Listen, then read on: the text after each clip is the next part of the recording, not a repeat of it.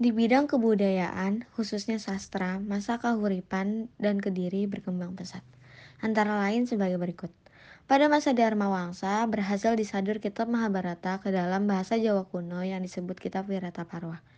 Selain itu juga disusun kitab hukum yang bernama Siwasasana. Di zaman Airlangga disusun kitab Arjuna Wiwaha karya Empu Kanwa. Masa Jayabaya berhasil digubah kitab Baratayuda oleh Empu Sedah dan Empu Panuluh. Di samping itu, Empu Panulu juga menulis kitab Hariwangsa dan Gatot Kaca Seraya.